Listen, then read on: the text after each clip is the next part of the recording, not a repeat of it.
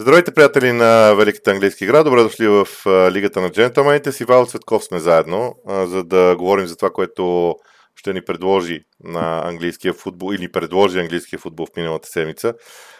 Чуда се откъде да започнем, защото темата за съдейството днес избоя буквално. Ако искаш оттам да започнем в крайна сметка.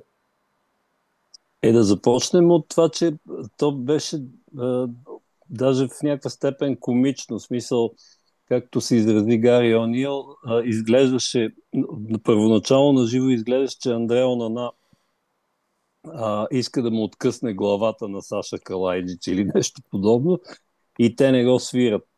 А, и истината е, че самата съдийска асоциация веднага се извиниха за това нещо и казаха, че това няма как да не е. Джон, Джон Мос специално, доколкото четох, каза, че това няма как да не е а, Дуспа. И наистина като цяло, ако ще ще разглеждаме матч, защото той сам по себе си по, по 100 теми е интересен, а, наистина Улус бяха ощетени според мен в случая, а пък и на фона на целия матч, от който те заслужаваха поне една точка. Тоест не знам ти как го видя това нещо, но би трябвало според мен. Въобще, дори да говорим само за духа на играта, би трябвало това да е Дуспа. Сега, ти знаеш моето мнение по отношение на съдийството и колко пъти аз съм бил човек, който подкрепя съдиите, но това наистина на мен, на мен ми идва в повече. А, не за друго, а защото тук има много ясен а, смисъл, тук нещата са много ясни и в някаква степен няма няма място за тълкование. Когато има място за тълкование, аз съм съгласен, че всеки е способен да вземе сам решението си. Но тук на Вие Яра, аз обвинявам между другото повече човека на Вие Яра, защото yeah. на, в реално... А не Саймън Хупър, да. Не, са, окей, Саймън Хупър си има своята вина, в това няма никакво съмнение, но а, за мен човека на Вие Яра е най-виновен, защото той вижда положението и е абсолютно сигурно, че това е очевидна грешка на а, арбитъра. Много силно се надявам това да не е началото на целия сезон. Добрата новина е, че Хауърд Уеб директно е дропнал и е махнал всички съдии, които са участвали в а, този двубой, няма да свират следващия кръг, което е едно добро начало като форма на, на, на наказание. Имаше и други подобни, а, а, имаше други отсъждания, но на фона на, може би никъде другаде в мачовете, а, играта на един отбор, Увърхемптън, Mm-hmm. А, сякаш не, не, не остана усещането за, за несправедливост. Когато остава усещането за несправедливост, тогава е може би най-лошо. И тук може би трябва да стигнем до Увърхемптън, защото и ти и аз много бързичко ги написахме, че ще изпадат миналата седмица. Купум.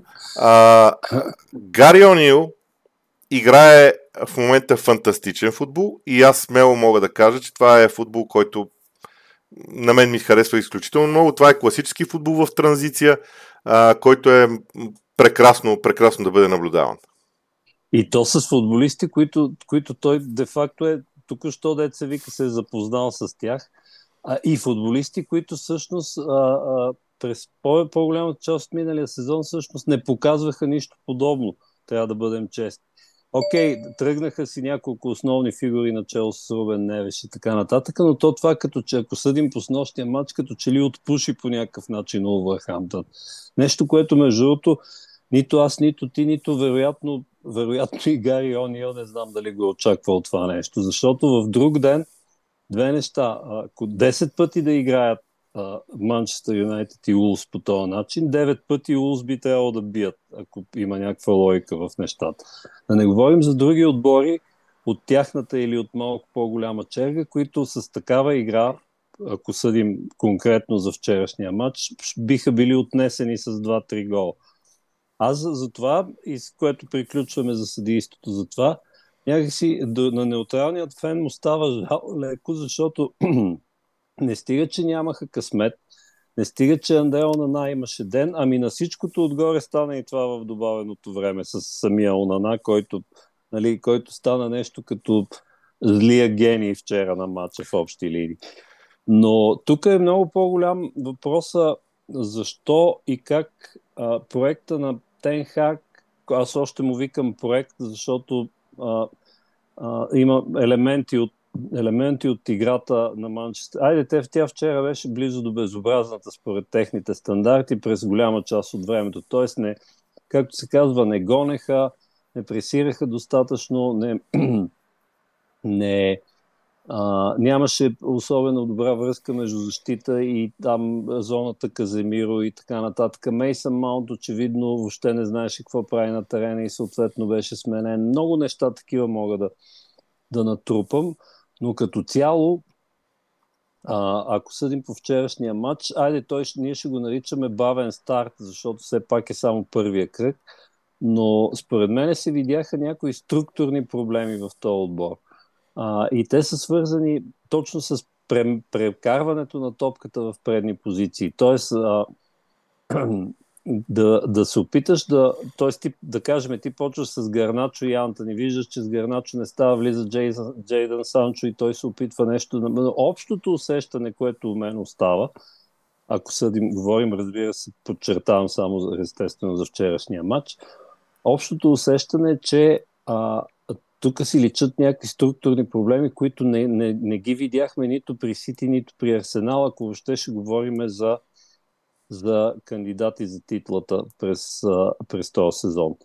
А, така че, а, да, а, може да се каже, че Олд Трафърт е помогнал по някакъв начин, късмета, разбира се, е помогнал, може би късмета на по-големия отбор, защото и за такова нещо се говори. А, но а, всичко това на фона на представянето, според мен би трябвало да някаква голяма червена лампа вече трябва да свети и, той, и, и да звъни много силен звънец в главата на Тенхак, въпреки че той каза, че може да извади и, и някакви позитиви от този матч. Аз да ти призная, много-много не ги видях. Сега, Тенхак е, нали, Тенхак, да, да. приемем, че Тенхак вижда нещата много по-добре от нас и това не го казвам с ирония, напротив. А, аз само бих казал следното нещо, обръщайки се към Увърхемптън. Помниш ти как играеше Борнем от миналия сезон при Гари Онил? Защото в края на сезона, когато Борнемот направи онази серия, в която се спаси, те имаха абсолютно да. същия модел на игра с, една, с едно много важно уточнение. Индивидуалната класа на техните футболисти на Борнемот, на онези футболисти на Борнемот, mm-hmm. беше по-ниска от тази индивидуална класа на играчите на Увърхемптън. Защото нито вратаря им Жозе Са е uh-huh. съизмерим с вратаря на Борнемот от миналия сезон. Ако вървим по линиите, също ще намерим това. Тоест, аз а, смело мога да кажа, че дигам ръка и си казвам, че съм, че съм сбъркал миналата седмица, защото Увърхемптън далеч не изглежда като отбор, който ще се бори, дори ще се бори за оцеляване. Много е рано, естествено, знам това. Но на мен ми се струва по много ясен начин се вижда че а, състава им наистина изглежда а, може да играе хубав футбол. Колкото до Man United, ти казваш за изнасянето на топката, а, те нямаха, защото аз си гледах записките, те нямаха mm-hmm. много чисти положения, имаха едно изиграване първото по време от собственото наказателно поле до противниковото с удар. Имаше в края на първото по време един удар на Гарначо, който беше 50 на 50 за да бъде определен като опасност. И това е и гола накрая, който беше наистина добро отиграване на Бруно Фернандеш с хубавия пас на Бруно Фернандеш, първи единствен в целия матч за него. Да, наистина Man United имат много неща, които трябва да оправят. А, аз ще кажа следното. На мен, когато технически дадени играчи бъркат, не ме, не ме притеснява. И смятам, че техническите грешки в Man United вчера бяха твърде много, за да съдим за структурата, но, но и ти си прав, че структура просто вчера нямаше. Аз иска, това иска да кажа, че, че структура нямаше, нямаше. Аз по-скоро искам да ги оправдая, защото на фона на тези технически грешки се съмнявам силно, че могат да се случат във всеки един техен матч. От тук нататък. Еми ето сега ще гостуват на Тоттъм Холспър Стадиум. Тогава предполагам, че ще има някакво прегрупиране или как да го наречем, и някакво стягане и така нататък. Даже очаквам, че ще изиграят доста по-силен матч, но а, искам да кажа, че, а, че ако вчера, да кажем, са се измъкнали, то това няма да става през цялото време. Тоест, ако има структурен проблем, който част, няколко дори, които ние сега с тебе назоваваме, те трябва да се оправят по принцип като структура. Иначе си правят за технически индивидуални грешки, естествено. Между другото, ето, защото всичко, всичко трябва да се счита за фактор. Ако Андреа Онана нямаше, а, наистина нямаше ден вчера, защото става въпрос за поне три голови спасявания, поне аз за три се сещам и то от второто полувреме. Не, имаше и първото полувреме едно. а, всъщност Ман Юнайтед ще да си тръгнат абсолютно заслужено освиркани от целия стадион. А, а, а не така да, да измъкват трите точки от, както се казва, от челюстите на загубата, измъкнаха победата, да викат англичаните, да. А, и така, т.е. да ги видим, да ги видим малко по-натам и тогава ще коментираме да, дали тия структурни проблеми дали се оправят и за какво всъщност става въпрос. Още повече, че те а, те а, вдигат ръка, виждат, че очевидно халф, халфовата линия още не е добре окомплектована и, и вдигат ръка за Айде да избягаме името. Как се казва нещо, който прилича на Унана? на е, халфа на Евертън, как се казваш? Унана. Онана, да. Примерно. Okay, добре, okay, да, Чакай, да. че ето както ме да. питаш, ето както ме питаш и блокирам. А, не, бе, първото име му забравих. Иначе, че Онана, ясно, че да. Просто ами... случва се понякога. Как... А, понякога. При мен напоследък се случва, да. ако знаеш колко често почна да се случва от всички тия имена, на всичкото отгоре и с Амаду. Амаду. Амаду. Амаду. А, истината Амаду, е, че с всички тия имена, аз почнах и NBA да гледам всички тия имена, така хубаво се оплитат, но една друга тема. Добре, дай а, сега да кажем няколко неща за Челси и Ливърпул, защото там също имаше много неща. А, понеже подозирам, че може един час да направим само за този матч, да опитаме да влезем в основните, да. в най-важните неща.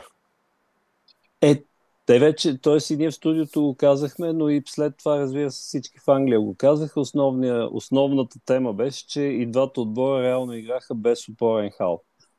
Това даже вече стана като, почти като клише в последните два дена. А, и докато очевидно трансфера на Кайседо беше, в смисъл, войната за Кайседо беше спечелена от Челси, очевидно. А, и вече е факт. Даже всеки момент се очаква и войната за Ромео Лавия също да бъде спечелена от Челси, поне това, което четох преди един час.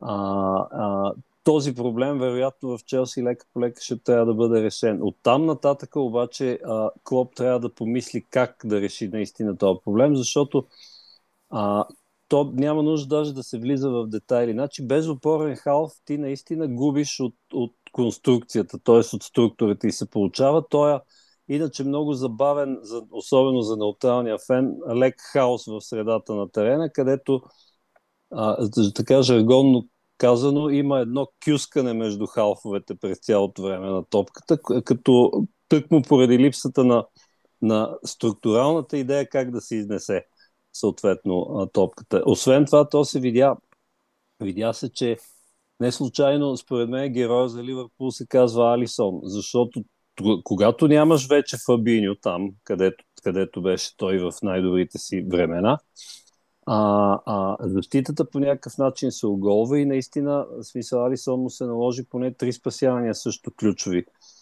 ключови да направи и то срещу Челси, който не можем да кажем, че е над надскочил многократно себе си или нещо подобно. Ще стигнем и до тях.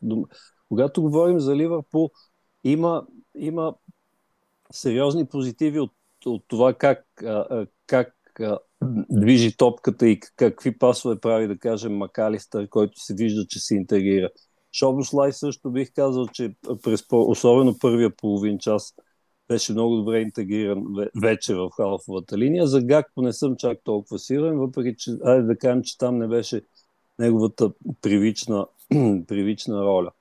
А, всичко останало а, може да се каже, че, че Клоп има още много работа, докато стигне до този Ливърпул, който беше преди. Ето, поне казах Фабиньо. Значи, тук ще намеса името на Майкъл Едуардс, миналия им, предишния им изпълнителен директор, който беше изключително решителен и човека явно много разбираше от футбол. А, какво имам предвид?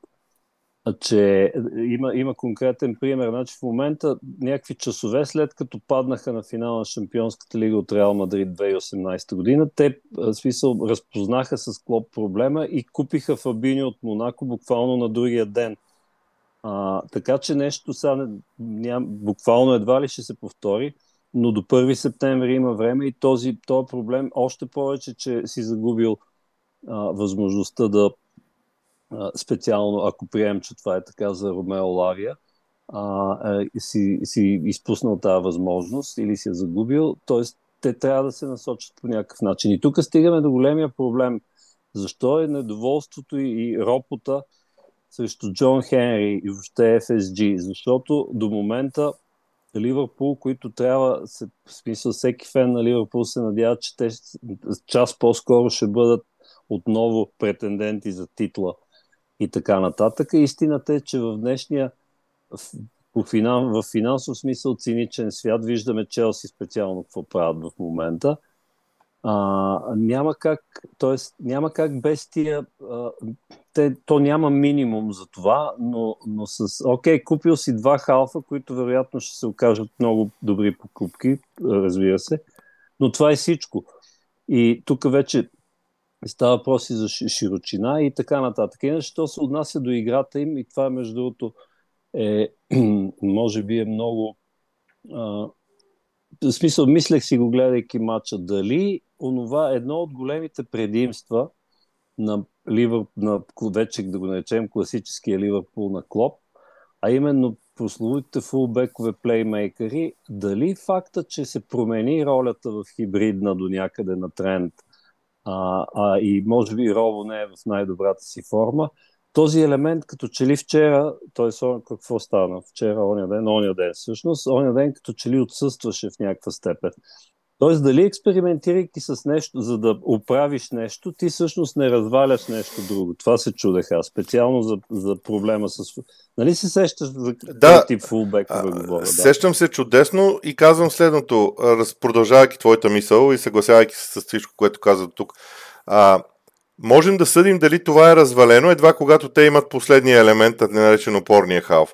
Когато го придобият да. и ако нещата тогава не върват, съм съгласен. Но в последните 10 мача на миналия сезон, когато там имаше класически опорен халф в лицето на Фабиньо, нещата вървяха. Тоест, а, както се казва, журито не се е произнесло, чакаме да видим и тогава можем да съдим за това. Наистина си прав, но, но този въпрос може да бъде, на този въпрос може да бъде отговорен едва след това.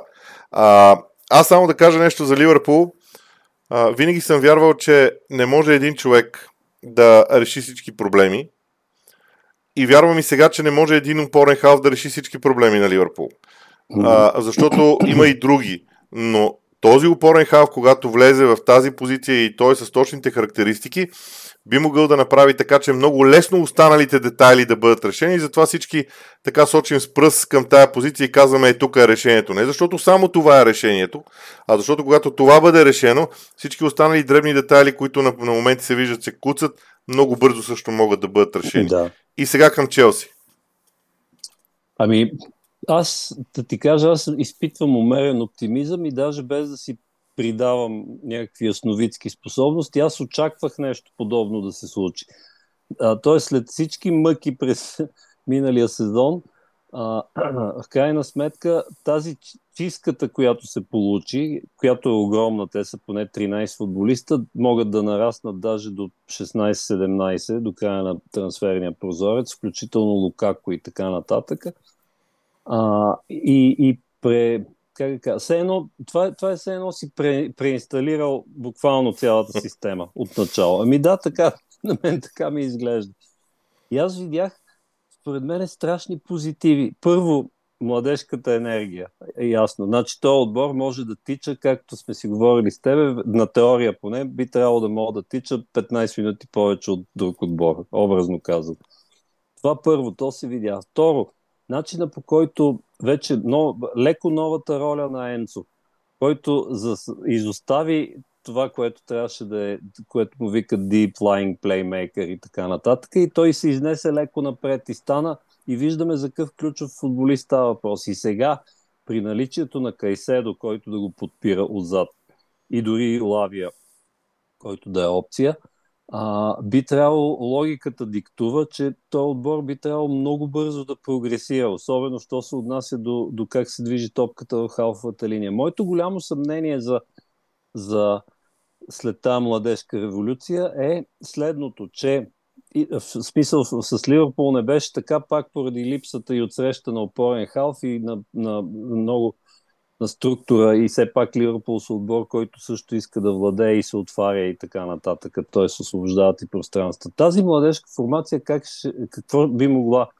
да направи как да как да, как, как да го наречем, да разпукне една много, много, много силна хитинова, бих я нарекал, обвивка на отбор, който е в нисък блок с две прибрани линии. Тоест, как биха решили този проблем? Те, че ще владеят топката, ще владеят, то се видя всъщност. Някъде даже след 35-та минута, в общи линии от там нататък предимството беше почти 70 на 30 а, за Челси и то срещу Ливърпул. А, а, а, тоест, идеята, идеята на Почетино, тя, тя отдавна е ясна. Тя още от Тотнам е ясна в общи линии какво трябва да се прави. Но, но на, това е за мен големия, големия въпрос. А иначе аз мисля, че този отбор много бързо ще прогресира, още повече, че няма да играе в Европа. Тоест, което някаква степен освобождава много време на Почетино да работи на тренировките, т.е. много повече време и така нататък. А, и имам чувството, сега това вече не, това може и да се лъжа, но понеже нали, аз се опитвам така да имам, как се казва, кърмична връзка с отбора на Челси, имам чувството, че атмосферата, може би защото са близки по възраст, по, по менталитет, гладни за успехи евентуално и така нататък, а, а, атмосферата вече започва да прилича на, на, на... Са, от един матч, разбира се, ще е смешно да се извадат чак такива изводи, но ми се струва, че има наченките поне за това. Тоест атмосферата вътре в този клуб, в, в самия отбор имам предвид, защото клуба е от, отделно, от, отделен въпрос, а, а, в самия отбор атмосферата на евентуални бъдещи победители, нещо такова, т.е. колективния разум на бъдещи победители, като ясно е, че никой не очаква вероятно това да се случи веднага, но пък кой знае всъщност, при положение, че след всичките ти инвестиции, може би Почетино може да намери за броени месеци формулата. Разбира се, разполагайки с целият този ресурс и, и така нататък. А, това, че това, че Челси от тук а, би трябвало да става по-добър, а, мисля, че не буди съмнение в никого. По-интересното е как и кога. Тоест, дали ще се случи, мисля, че всички сме наясно, че ще се случи. По-интересното е как и кога. Да се спра на двата въпроса. Първо, как? Едно от най-трудните неща, според мен, е да научиш този отбор, който все пак е нов, все пак е mm-hmm. от млади играчи. Предполагам, съвсем скоро ще почнат да излизат класациите за най-млад отбор, че още ще са там някъде. А, значи, да го накараш да играе постоянно, може би ще се изисква година време. Тоест, този сезон, формално погледнато, първият момент, в който някой поиска резултати от този отбор, той ще започне да му вреди. Защото на този отбор в момента не трябва да се искат резултати, трябва да се иска прогрес в играта без никакво съмнение.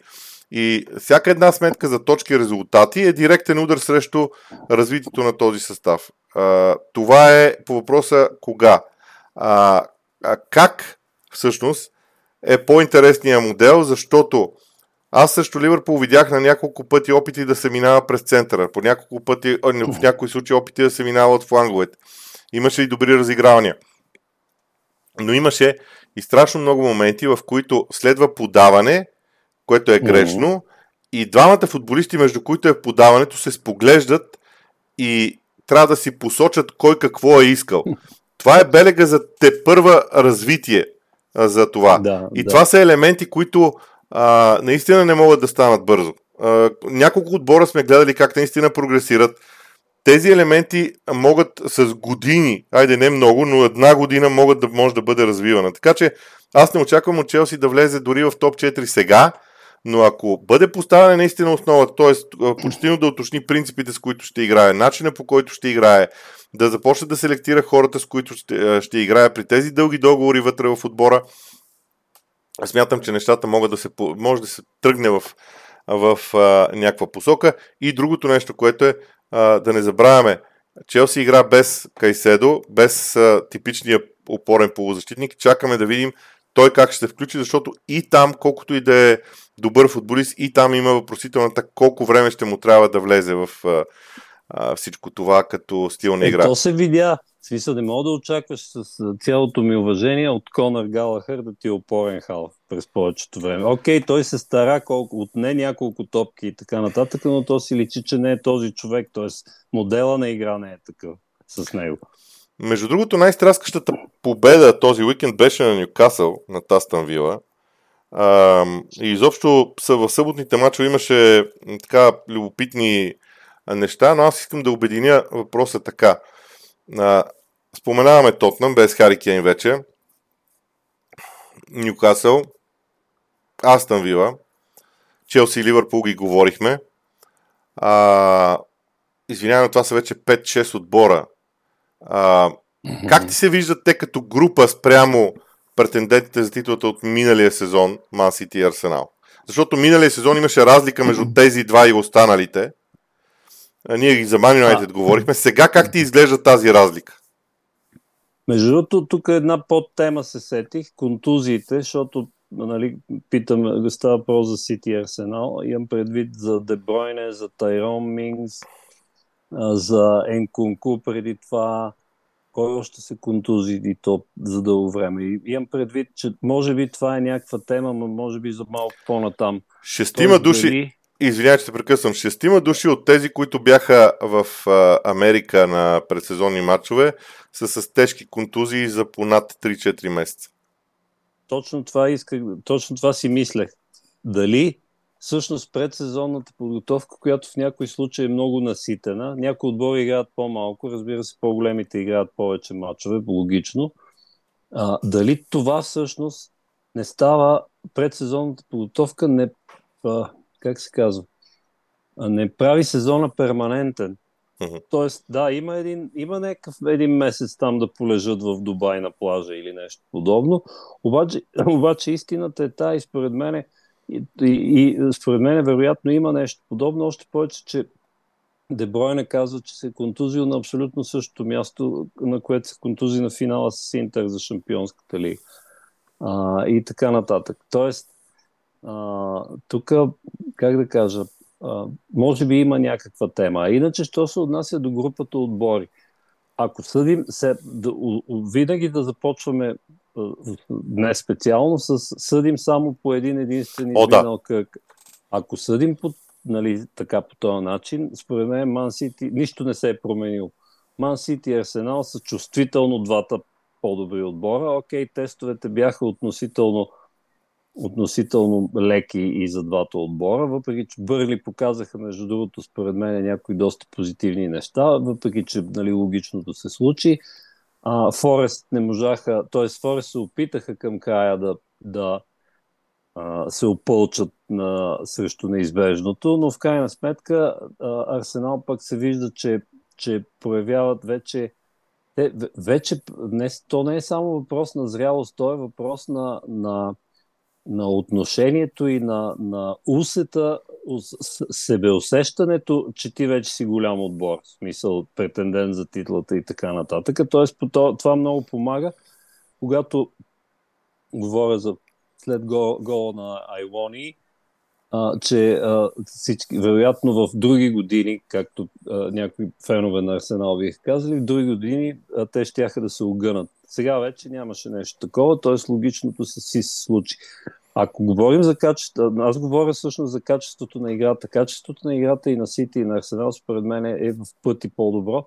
Може би Нюкасъл по някакъв начин се доближиха а, до някъде, в първия кръг специално, но пък а, там имаше за мен абсолютно колкото изненадващ, толкова и не, но по-скоро изненадващ срив, а, особено след като след 2 на 1 или нещо такова беше. Срив в Астън Вил, отбор, който, в който ние се вика миналата седмица се клехме, че е, даже ще мога да кандидатства евентуално и за топ 4 при определени обстоятелства, ако най Емери надгражда, ако Тилеман се включи като хората и така, и така нататък. Много такива неща. И видя се, че всъщност прогреса при Нюкасъл е много по-голям. Те успяват да наложат волята си и най-вече най-големия хит, най-обнадеждаващото нещо е как се включва, как се включи Сандро Тонали, който а, в а, Милан имаше в общи линии, а, се опитваха да го натоварят с ролята на Пирло от едно време,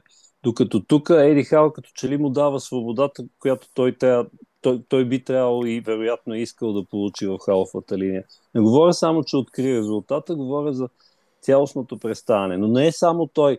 Начина по който функционира целият отбор на Нюкасъл изглежда застрашителен за много отбори, включително и за, за а, тези от традиционните, да ги наречеме, топ 4 или топ 6. Между другото, другата седмица Нюкасъл отива на терена на Ман Сити, така че ще имаме чудесна, така, да. чудесна възможност да, да видим и, и това. А, аз ще кажа, че а, при Астан Вила срива, е, срива беше подчертано заради контузията на Тайрон Минкс. Просто, е вярно, а, просто да. играчите, а, знаеш ли, Астан Вила наистина прогресира, но те стигат до момент, до който вече самите играчи на терена трябва да менажират мачовете. Това все още не могат да правят и ако се промени нещо драстично, нещо, което изведнъж ги разклаща, като контузията на Тайрон Минкс, те не могат да се нагодят. Аз съм убеден, че ако този нов състав на Вила без Тайрон Минкс излезе от първата минута на матч срещу Ньюкасъл, няма да се представи така, както Ньюкасъл се представи след контузията на Тайрон Минкс до края, защото ще има предварителна подготовка, тактически указания и така нататък. Да. Това е едно качество за колективното развитие на отбора, който а, по друг начин а, се получава в някакви моменти. Сега имам още 7-8 минути. Искам и се да кажем няколко неща и за отборите, които бяха по-надолу. На първо време а, новаците а, в а, как ти се сториха, защото Бърнли загуби, Лутън загуби, Шефът Юнайтед загуби. Не съм много сигурен от кога трите новака не са губили в първия кръг. Винаги някой от новаците нещо правеше а, и се справяше по някакъв начин, а и трите новака загубиха. Аз казах за Бърли. Бърли просто изтеглиха най-късата клечка, т.е. да почнат буквално първия, първия ден срещу шампионите.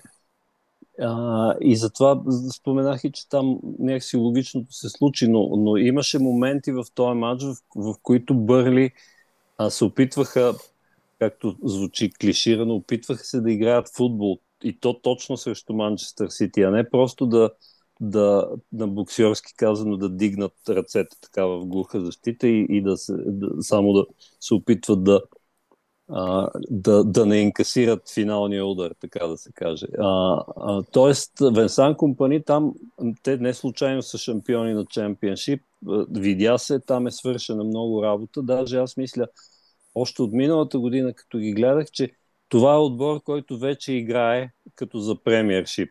Имам предвид, вече като беше ясно, че, а, че печелят титлата във второто ниво. А, сега, за другите, според мен Шефият Юнайтед продължават да са в... Те днес не просто, че загубиха домак... първото си домакинство, ами те са в истинска беда. И напомням защо. Защото а, очевидно се говори, че те нямат ресурса да, да, тя да се каже, да запълнат дупките, които бяха оставени от хора, които си заминаха, а тези дупки са огромни. Само да, да, да кажем само за двама човека. Сандер Берге, който отиде в Бърли, а, а, който ми се вижда за момента и поне ако съдим от мача, изглежда незаменим в, в халфата линия. И този, който ние много, много, вероятно, повечето хора не са гледали, но, но голямата надежда на Диае, който отиде в Олимпик Марсилия. А, тоест, това за отбор като Шефият Юнайтед са много големи сътресения и сега всички говорят само за едно нещо и то е, че а, Пол Ботъм, какъвто им, ако ще да е най-големия магиосник на света, той няма как това да го направи без инвестиция и, и без... Ние, разбира се, не говорим за играчи от 50-60 милиона, но, но за една, една широчина, която да им, да им даде някакъв шанс, а, някакъв шанс да се борят за оцеляването. Тоест, ако отново, ако с оговорката, че съдим по първия кръг, Шефилд Юнайтед не изглеждат по никакъв, никак не изглеждат добре. И никак не изглеждат подготвени изобщо за, за това, което ги чака в премьер лиг. За Лутън са малко като че ли с по-голям оптимизъм трябва да се гледа, а, защото те се опитаха, даже се опитаха да се възползват от това, че всъщност в халфата линия на Брайтън се, се отвориха доста дупки а, смисъл, Дахут само не може да някакси се видя, че не може сам. Там трябва вероятно също Брайтън Дезерви да си купи някакъв халф. за да попълни празнотите. Тоест Лутън се опитаха по някакъв начин там нещо да направят, да разиграят. А, разбира се, някакси до някъде също логично не им се получи. Но но а, да ги разделим така, аз и без това казах, шефи, за Шефилд Юнайтед и Лутън още от първия кръг си личи, че е много трудно. За Бърли по-скоро съм, по-скоро съм оптимист, че дори да са замесени в, в битката за оцеляване, имат много голям шанс.